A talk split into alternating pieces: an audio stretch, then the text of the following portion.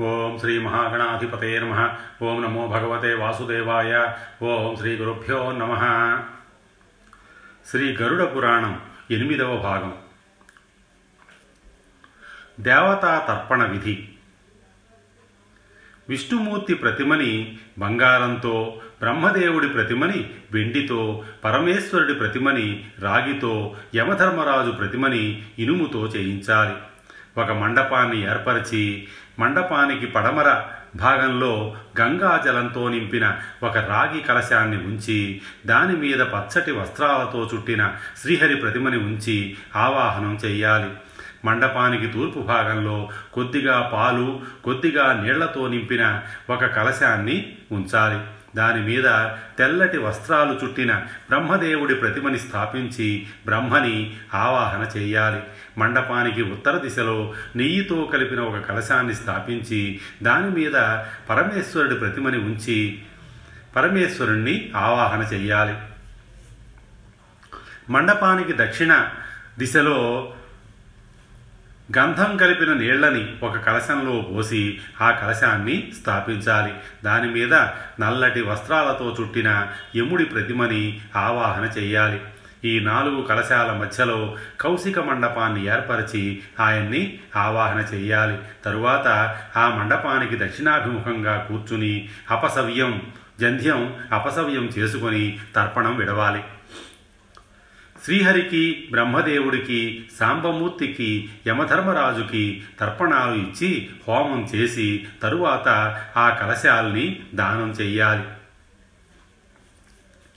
దానాలు. కర్మని చేసినవాడు పితృదేవతల్ని తలుచుకొని వారు తరించడం కోసం గోదానం చెయ్యాలి. గోదానం చేసేటప్పుడు నారాయణ నీవు ప్రీతి చెందడం కోసం ఈ గోదానం చేస్తున్నాను అని చెప్పి దానం ఇవ్వాలి. ప్రేత మరణించాక మరణించక ముందు అతడు వాడుకున్న వస్త్రాలు ఆభరణాలు వాహనాలు నెయ్యితో నింపిన కంచుపాత్ర సప్తధాన్యాలు మృతుడికి ఏవి ఇష్టమో అవి నువ్వులు మొదలైన మహాదానాలు మరణావస్థలో ఉన్నప్పుడు గనక చెయ్యకపోతే జీవి మరణించిన తరువాత గోదానం చెయ్యాలి.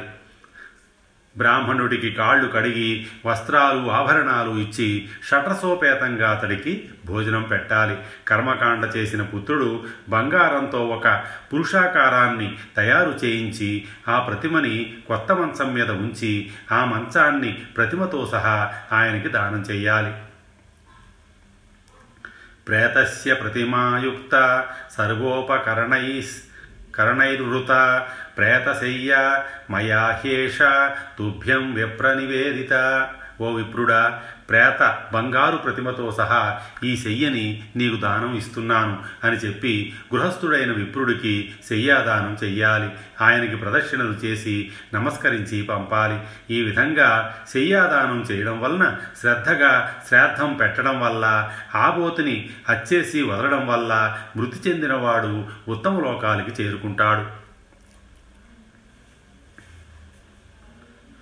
వృషోత్సర్జనం ఎర్రటి కళ్ళని కలిగినది గోరోచనం లాంటి రంగు కలిగినది కొమ్ములు డెక్కలు మెడ మీద సన్నటి ఎరుపు రంగు కలిగినది తెల్లటి ఉదరంతో ఉన్నది నల్లటి వీపుతో ఉండేది అయిన వృషభాన్ని అచ్చు వేసి స్వేచ్ఛగా విడిచిపెట్టాలి.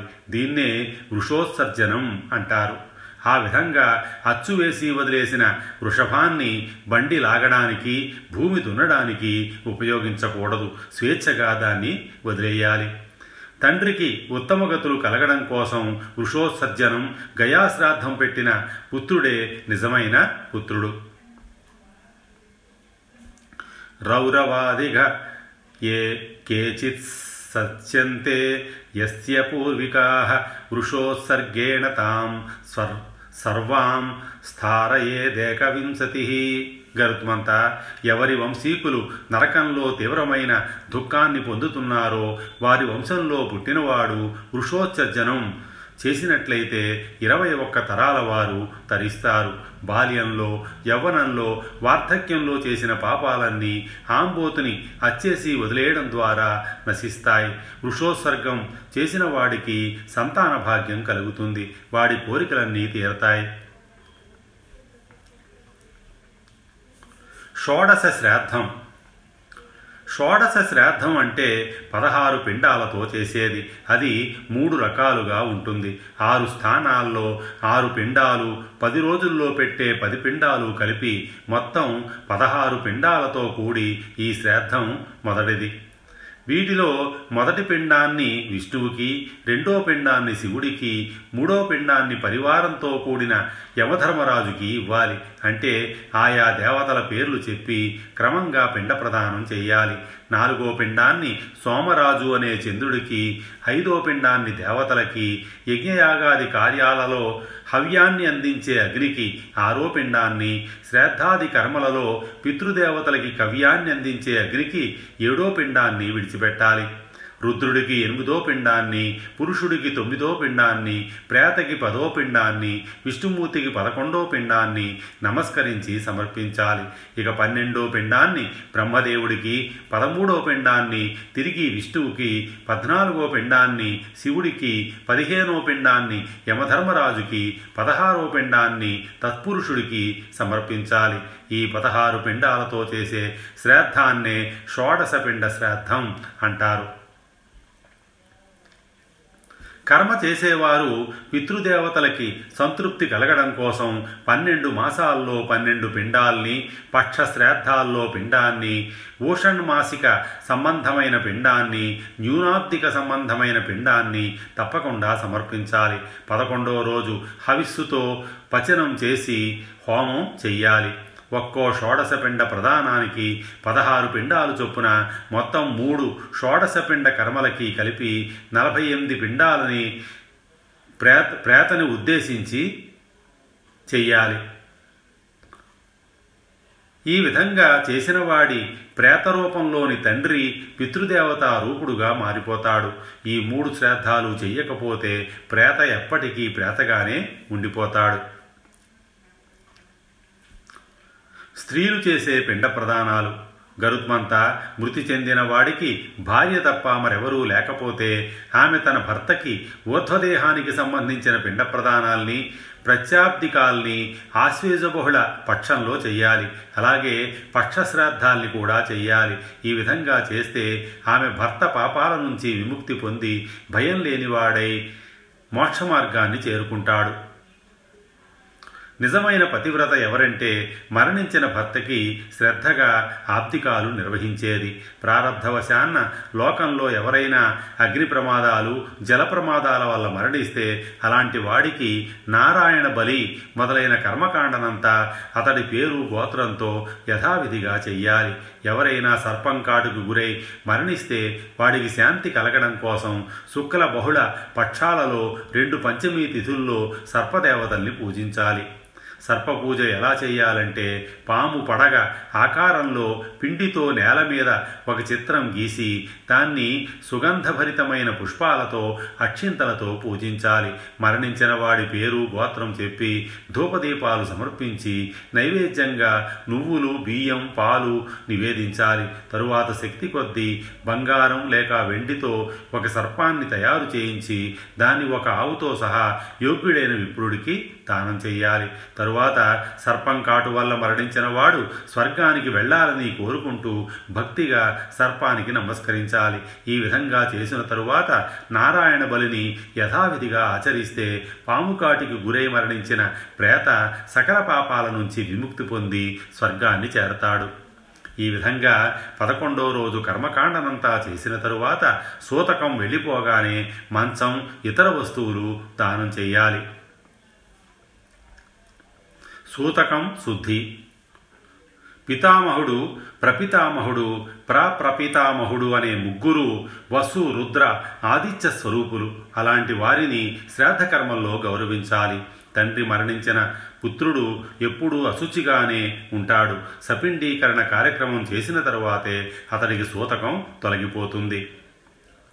బ్రహ్మణస్తు దే దశేహే చ క్షత్రియో ద్వాదశ హవి వైశ్వపంచదశాహేన శూద్రో మాసేన శుద్ధ్యతి గరుత్మంత బ్రాహ్మణులకి పదో రోజు క్షత్రియులకు పన్నెండో రోజు వైశ్యులకి పదిహేనో రోజు శూద్రులకి నెల రోజుల్లో మైల తొలగిపోతుంది.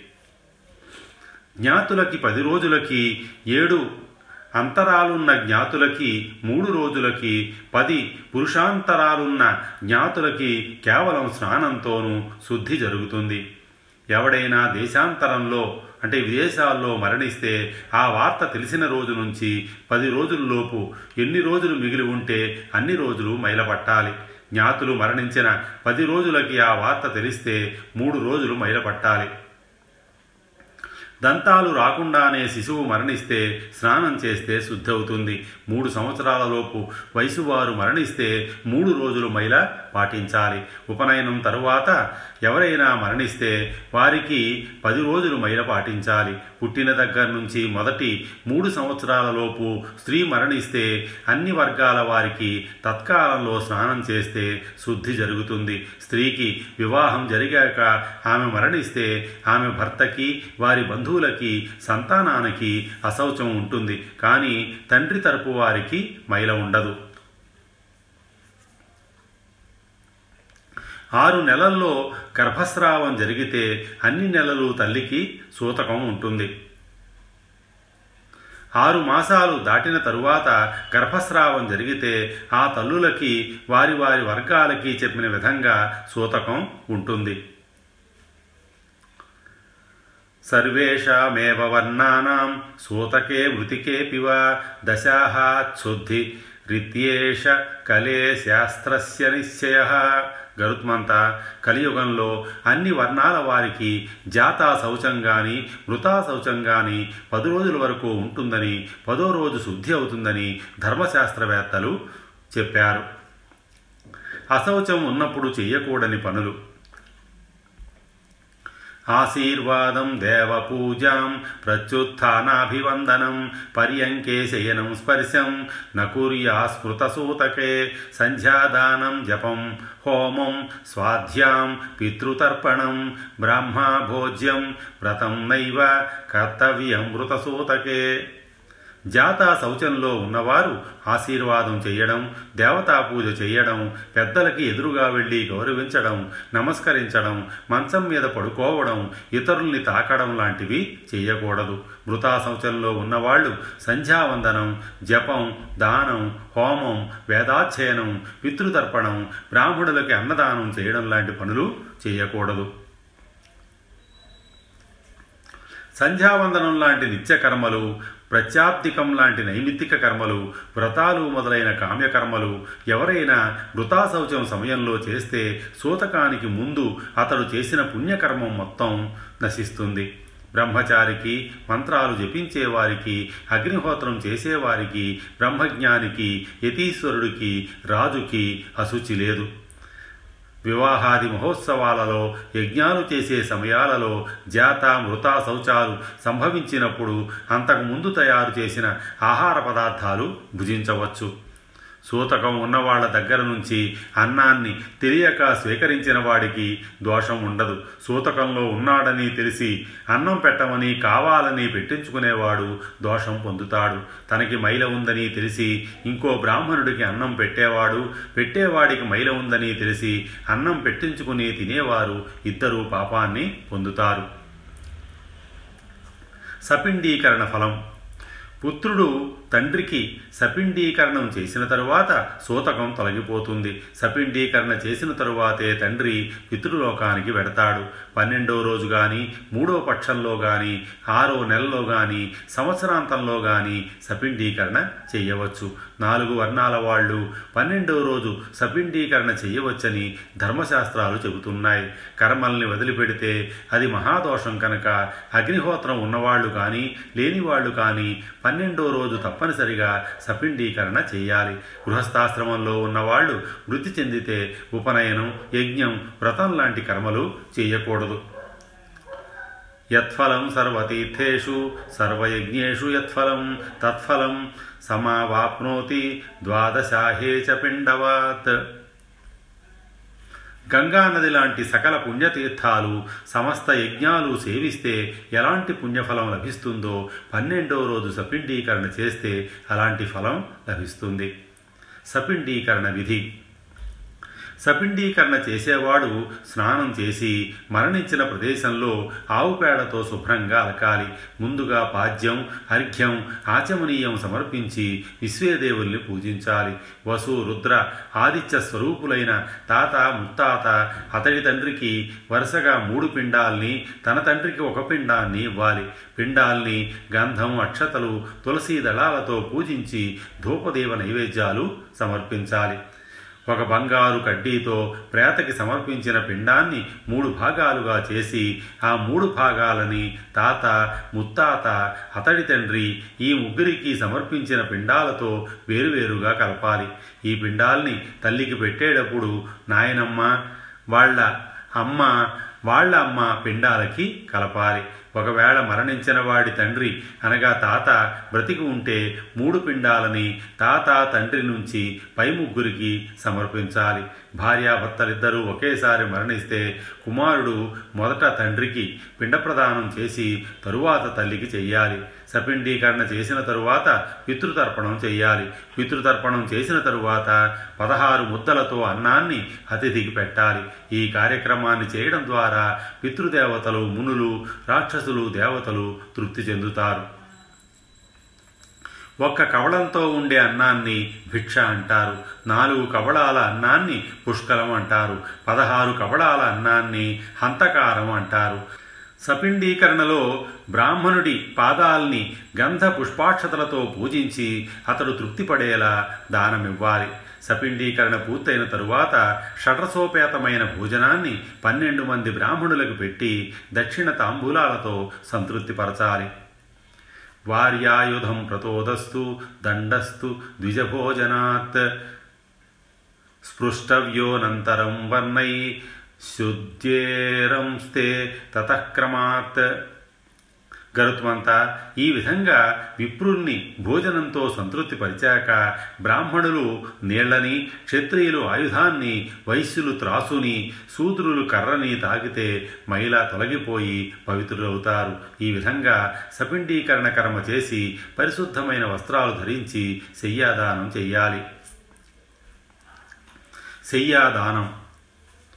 శయ్యాదానం ప్రశంసంతి సర్వే దేవాసవాసవా తస్మాచ్చయ్య ప్రదాతవ్య మరణే జీవితేపివ గరుత్మంత ఇంద్రాది సమస్త దేవతలు శయ్యాదానం ఎంతో గొప్పదని చెప్పారు. కనుక మరణించిన బ్రతికున్న శయ్యాదానం తప్పక చెయ్యాలి. విశాలంగా అందంగా దృఢంగా ఉండేలా చెయ్యని తయారు చేయించి దాన్ని చక్కగా పూలమాలలతో అలంకరించాలి. నేల మీద తెల్లటి వస్త్రాన్ని పరిచి చెయ్యని దాని మీద ఉంచాలి. తరువాత బంగారంతో లక్ష్మీనారాయణుల ప్రతిమని శక్తి కొద్దీ తయారు చేయించి ఆ మంచం మీద ఉంచాలి. తరువాత గృహస్థుడైన బ్రాహ్మణ దంపతుల్ని పిలిచి లక్ష్మీనారాయణుల ప్రతిమ ముందు కూర్చోబెట్టాలి. పసుపు కుంకుమ అక్షతలతో లక్ష్మీ లక్ష్మీనారాయణుల్ని ముందుగా పూజించి ఉత్తరాభిముఖంగా బ్రాహ్మణుడి ముందు నుంచుని దోసిలిలో పూలు ఉంచుకొని యథా కృష్ణ ద్వితీయాస్తి శయ్యా క్షీరోదసాగరే తథా భూయాదశూన్యేయం మమ జన్మని జన్మని. కృష్ణ భగవానుడా పాల సముద్రంలో నీ అందమైన శేషపాన్పు ఏ విధంగా లక్ష్మీదేవితో కొలువై ఉంటుందో అదేవిధంగా నా శయ్య కూడా ఎప్పుడూ నా భార్యతో కళకళలాడుతూ ఉండేలా ప్రతి జన్మలో నన్ను అనుగ్రహించు అని ప్రార్థించాలి. ఇలా ప్రార్థించి దోసిలిలో ఉన్న పూలని విప్రదంపతుల మీద లక్ష్మీనారాయణుల మీద చల్లి ఆ శయ్యని ప్రతిమతో సహా దానమివ్వాలి. వతదానం గరుత్మంతా శయ్యాదానం చేసిన తరువాత పితృదేవతలకి శాంతి సౌఖ్యాలు కలగడం కోసం వతదానం చెయ్యాలి. వతదానం అంటే ఛత్రోపాన వస్త్రాణి ముద్రికాచ కమండులు ఆసనం పంచపాత్రాణి పదం సప్తవిధం స్మృతం.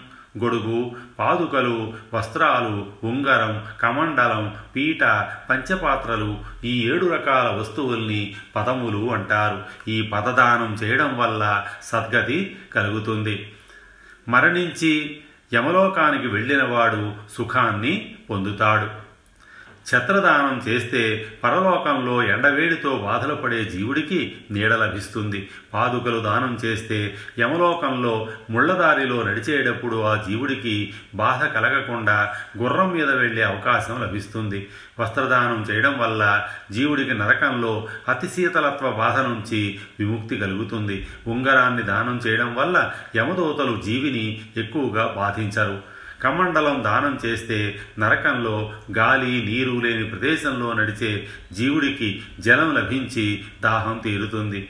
రాగి పంచపాత్రని దానం చేస్తే వెయ్యి చలివేంద్రాలు స్థాపించిన ఫలం లభిస్తుంది. కూర్చునే పీట విప్రుడికి దానం చేస్తే నరకంలో సంచరించే జీవికి దారిలో భోజనం లభిస్తుంది. ఈ విధంగా సపిండీకరణలో భాగంగా అన్ని రకాల దానాలు శ్రద్ధాభక్తులతో చేసి అందరికీ శక్తి కొద్దీ భోజనాలు పెట్టాలి.